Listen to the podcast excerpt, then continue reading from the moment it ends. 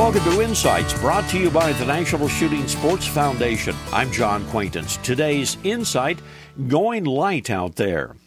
I'm going to give you one of the things that I've uh, observed about shooters and some advice on how to change your behavior.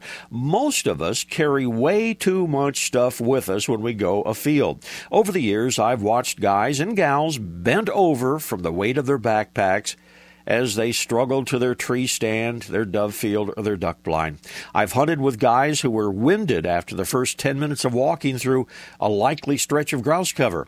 In almost every case, the hunters were simply overloaded they took too much with them. I think the excitement of the hunt causes us to think we have to carry every outdoor related doodad with us just in case. So here's what I would suggest. Reevaluate what you carry before and after every outing. You will soon learn what you use and what you don't use. Then you cut out the unused items. Leave them at home. Reduce the weight of the items that you do use if possible. Lighter binoculars. Use synthetic clothing. You get the picture. You will be surprised at what you can do without, and you'll be pleased at how much less fatigued you are.